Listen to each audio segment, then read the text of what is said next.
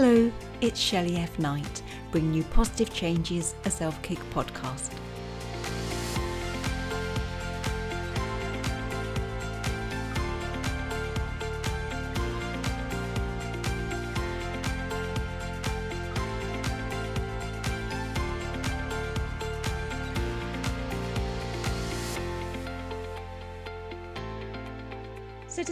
Show, we're joined by Maxwell Ivy, who's also known as the Blind Blogger.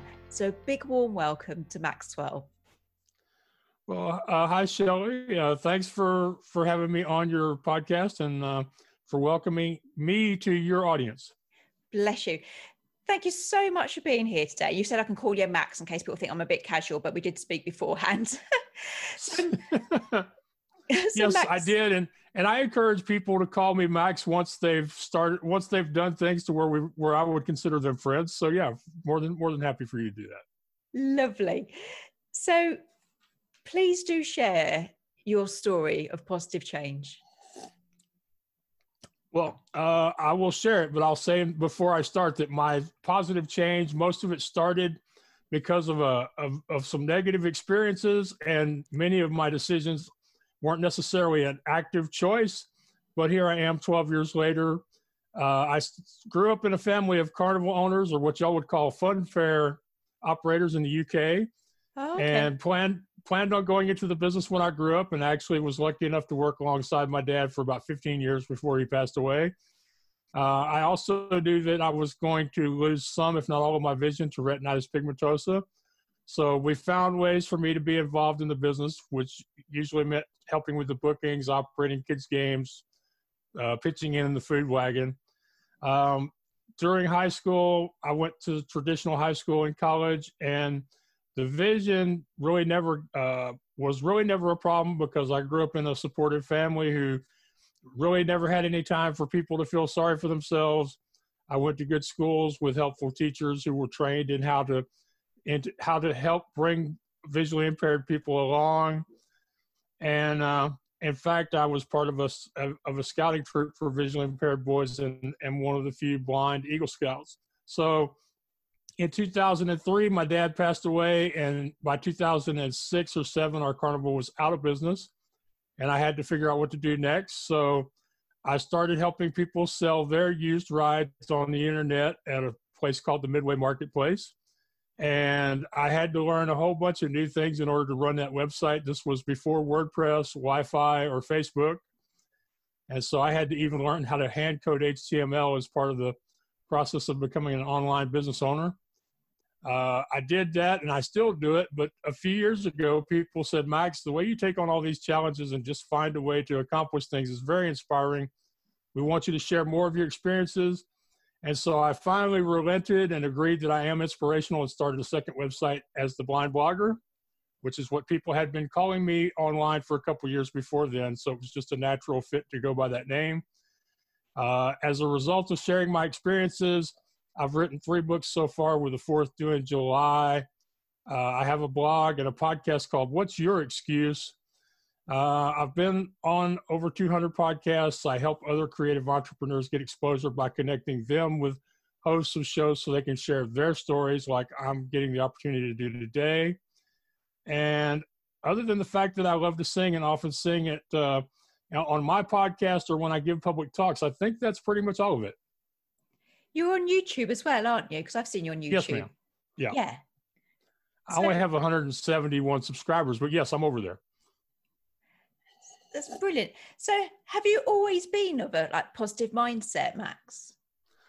I think I, I think I probably have. Um, obviously, some of those years I wouldn't have really been uh, aware enough to think about it at the time, but I think for me, growing up in a family of carnival owners where the nobody really cares about you or your situation, all they want to know is on Thursday or Friday night, can they ride the Ferris wheel and buy a cotton candy and and maybe win a teddy bear? So you learn from an early age that uh, there are solutions, and you better figure out how to find them, and you better find them now. So I think that uh, that went into it. Plus, uh, my family was my dad was just one of those people who even in the worst of times, he would find something to laugh about. He would tell you a story or a joke.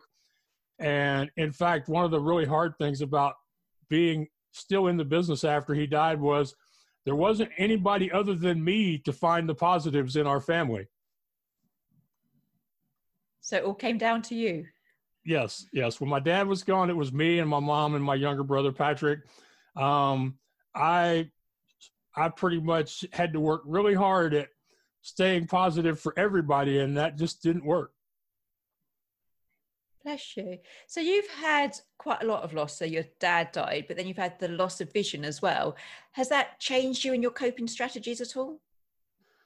Um, I think it is another place where it helped me. I think my blindness is an advantage for two reasons. One, I didn't lose it all at once. I lost it gradually. So over the course of uh, seven or eight years, I went from having perfect vision to have to having to use a white cane and learn braille. So I love to read, and, and I went from reading, you know, regular type to and being able to read it in dim light to having to have bright light to having to have large type and eventually using a closed circuit monitor and then switching to uh, audio and to braille. So as my vision was constantly changing i was constantly having to adapt to a new level of vision and a new way of doing things. And so i think that really helped me. The other thing that i think it really helps me nowadays is when people grow up most people they have this idea that they're supposed to be able to do everything themselves. That asking for help is a sign of weakness, and asking for opportunities is a sign of ego. But when I grew up, uh, everybody, my teachers, my family, uh, the scoutmaster, were always telling me never be afraid to ask because people will want to help you. In fact, people generally want to help other people. But if you don't ask and you try to do this on your own with with with uh, the lack of vision and being at a little bit of a disadvantage, it's going to make things harder for you, less enjoyable. It's going to take you longer to get there. And so, I feel like this is one area where I'm sure you will agree with me. The world would be a lot better off if more people would think about interdependence instead of independence and think about doing things as a collective, a community, bringing other people along for the journey or for their support so that you can actually accomplish what you want. Absolutely. That'd be far more beautiful. I think we're so afraid to ask for help. And even when we do ask for help, we don't always accept it. When actually everyone yes. likes to have a purpose, everyone likes to feel that they've got, you know, something they could offer to someone else. So yeah, I love that like a collectiveness would be absolutely wonderful, Max. Right. And I like to make sure I share this expression because I think it helps a lot of people understand the whole idea of asking for help. Um, and the, it's important that you put the focus on the other person and take it off of yourself. And I, I tell people when you refuse to ask, you rob the other person of the joy they would have received from helping you. Oh, I love that. Yeah, yes. just tell us that again, Max. That's beautiful. You know, it's funny. I was going to say it twice. I usually do, and I didn't today. But then you said back. So I love how we were we're in tune there. I'm getting chills, shall we? I mean, so yes, uh, when you refuse to ask, you rob the other person of the joy they would have received from helping you. I just think that's so beautiful, and it's so true. I mean, I don't know what it is about us, but we don't ask for help you know, we don't ask for opinions we get plenty of that. But, you know, when we actually ask for help or we don't ask for help, but then, you know, I just can make life so much easier for everyone, couldn't it? Right. And then, of course, I, I want to talk a little bit about the PhD version of asking for help. That's when other people offer help to you, but you don't remember asking them for it. That, that's, e- that's even more difficult because then the ego kicks in and you're like, hey, who the heck do they think they are that they believe I need their help? I mean, what's wrong with these people? And you know I'm right. And you're laughing at me, so I know you know I'm right. Um, yeah so that's where I tell people you asked, you just didn't ask. Maybe you didn't ask verbally or directly because people think if they're not sending an email or or calling on the phone or leaving a text message that they didn't ask, but they're forgetting about the power of meditation, of prayer, of positive thought. They're also forgetting about the fact that we are more transparent to certain people than we believe we are. So there are people who know us, whether that be online or in person, they know us well enough that when they see us uh, on social media, they will notice things about us that go, I think that they're struggling with this. I'm going to reach out to them and offer to help them. And one of my favorite examples was in my early days as a blogger. Uh, I didn't know this because I couldn't see my own screen, but my f- images I would add to my posts were ending up in the middle of the text and making it difficult for people to read my posts. And of course, you know how it is online when people have have any difficulty at all, they'd go to the next person's website. So uh, it was obvious to my friend Lorraine regularly that I was needed some help, and she reached out to me and said, "You probably don't know this is happening, but." And so we had a great conversation. She's become one of my closest friends of her being willing to do that. But I, I often wonder if it had been something different, and if it had been a sighted person she had offered to help to, would she have gotten the same response? So I, I definitely think there are times when my when my lack of vision is definitely advantage, if not even a superpower, as they people like to refer to it online nowadays. I think you're a superhero. I love that. So, in your day to day routine, do you use any special tools or techniques or a mindset so you keep creating positive changes? I think my uh, my number one thing that I do well, there's three things that I do. Um, one is I decide to find solutions instead of making excuses. And I will admit that there have been times that I've found myself making excuses and either I realized it or a friend called me out on it and I've had to correct it. I'm not perfect, don't claim to be, never will be. So deciding is the important part that you have to be aware and looking for solutions as opposed to making excuses. The second thing is, is we've already talked about asking for help. The third thing is, is you have to be determined to find the positive in every aspect of your life. There are good things out there, either people you've met or will meet, events, experiences, uh, and they're all around us. We see them, but we don't always recognize them, appreciate them, or give gratitude for them. So you have to decide. You have to make it an actual effort in the beginning. I tell people I'm good at this after years because I've fell on my backside enough times and I've gotten a lot of practice in finding the positive in bad situations. But most people, especially in the beginning, they will have to go, okay, what happened today? And some may even have to take out a piece of paper and make a list of things until they start to get better at it. Uh, with me, like I say, I've got a lot of practice. And I like to tell people that being positive, staying positive, is is difficult. It's work, but it's just like finding anything else. You decide it's there, and then you look for it until you find it. So if you lose your keys, your TV remote, or your smartphone, you know it's somewhere. You have a general idea where it is, and you're going to keep looking until you find it. You may have a mess of a living room when you're through, but sooner or later, and if you have to, you'll ask the family to come in and help you look for it. Sooner or later, though, you will find it. But why did you find it? Because you decided it was there and you kept looking. And that's the way it is with being positive. I really like that. That's brilliant. So there's people out there saying they're listening you. and you're so positive and you've got this sprinkle of humor as well. But they're sitting there listening to us and they're thinking, yeah, I might make a positive change. I think they probably will after the key analogy. But can you tell people why is it so important to create these positive changes in your life? Well, the positive changes that you make in your life, they will affect other aspects of your life, your mental health, your physical health. Think about the fact that by refusing to even try, you may be uh, raising your heart rate, making yourself more uh, at risk for a stroke or mental illness. Uh, you could cause yourself to have poor sleep. The, the negative or lack of a fully positive attitude leads to you know poor food choices which affects your diet your exercise routine and and weight maintenance or weight loss. Uh, your your attitude how you see the world and how you see yourself in it is pretty much tied to everything that you do. So it is really important that we make these positive changes but they don't have to be big huge changes they can be very small ones. I wrote in my book, It's Not the Cookie, It's the Bag, that for somebody who hasn't exercised in years, even putting on their shoes and tying up the laces every morning could be a positive change. We all think too much of the big successes, the parties we're going to have when we're that skinny, handsome, sexy person that we see in the magazines or on the internet. But they all started with making small, very tiny positive changes. And in fact, in my uh, professional life, my most important change was filing for a domain name as the Midway Marketplace. It cost me 20 something dollars and I had to get somebody to help me do it.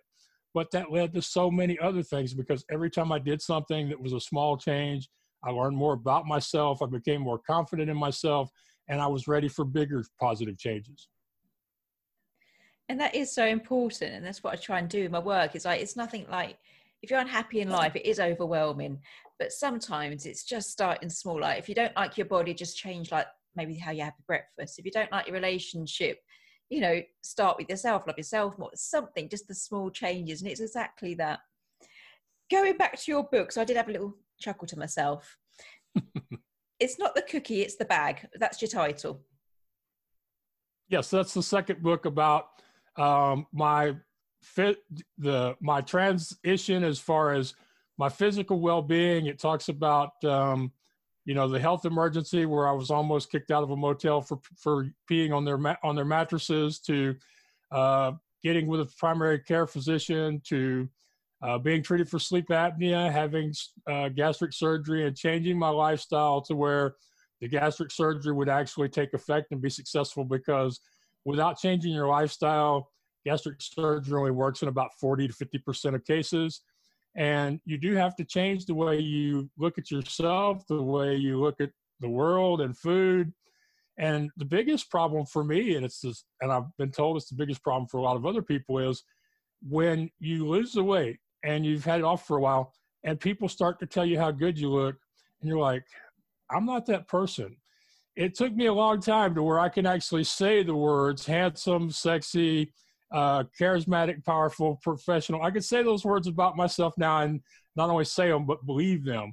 And that's yeah. the biggest transition that I had to make as part of that, as part of that book and part of that part of my life. So you've written three books, fourth one yes, in progress. Have the others got brilliant titles as well? Um, I don't know about brilliant. Um, although, although I understand that in the U.S. and the U.K. we have different definitions of the word. Um, brilliant here is more about um, actual, um, you know, intellectual brilliance. But brilliant there is just an overall feeling of of good work, if I understand it correctly. So yeah, just greatness. Yes. So the first one is called "It's uh, Leading You Out of the Darkness into the Light: A Blind Man's Inspirational Guide to Success." The last one is called "The Blind Blogger's New York City Adventures: How You Can Make Your Dreams Come True."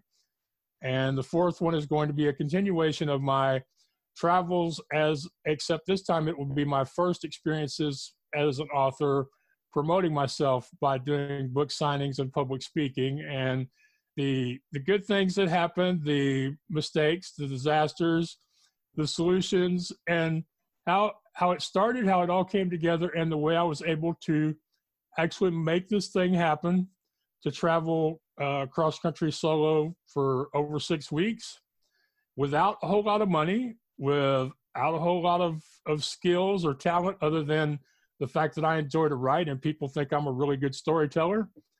And it's a, I think it's a very good book. My my author's been working on the board, but she's like, Max, I think what we need to go with here is, is ask people, you know, what if you were about to take a trip, you know, across country or even all the way the other side of your state and you were thinking about all these problems that might occur then what what would happen if you were also you know visually impaired uh, you know thinking about taking such a trip?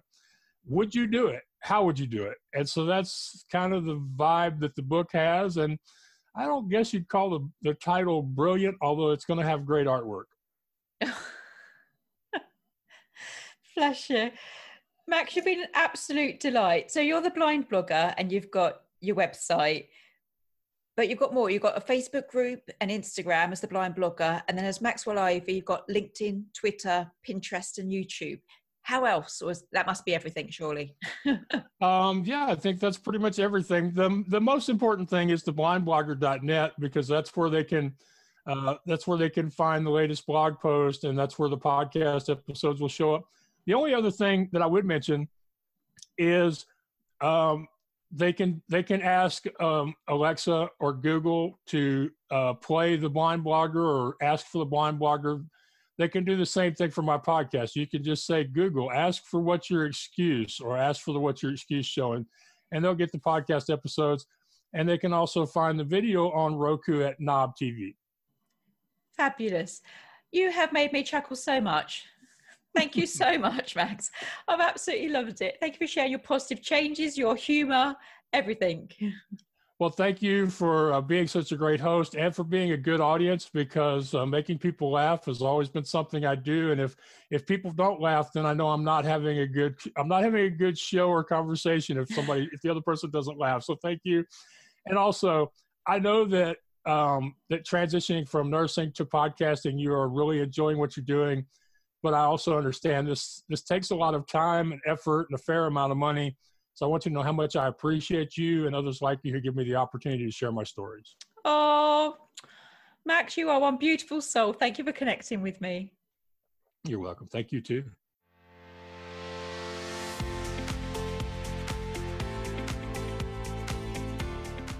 If you enjoyed today's episode, please make sure you subscribe and leave a positive review. If you would like to create your own positive changes, you can buy Positive Changes, a self kick book from all online book retailers or from shellyfknight.com. If you need a dollop of positivity until the next episode, come like and follow us over on Facebook at Shelly F. Knight, Life Goes On. As always, I've been Shelly F. Knight and you've been amazing.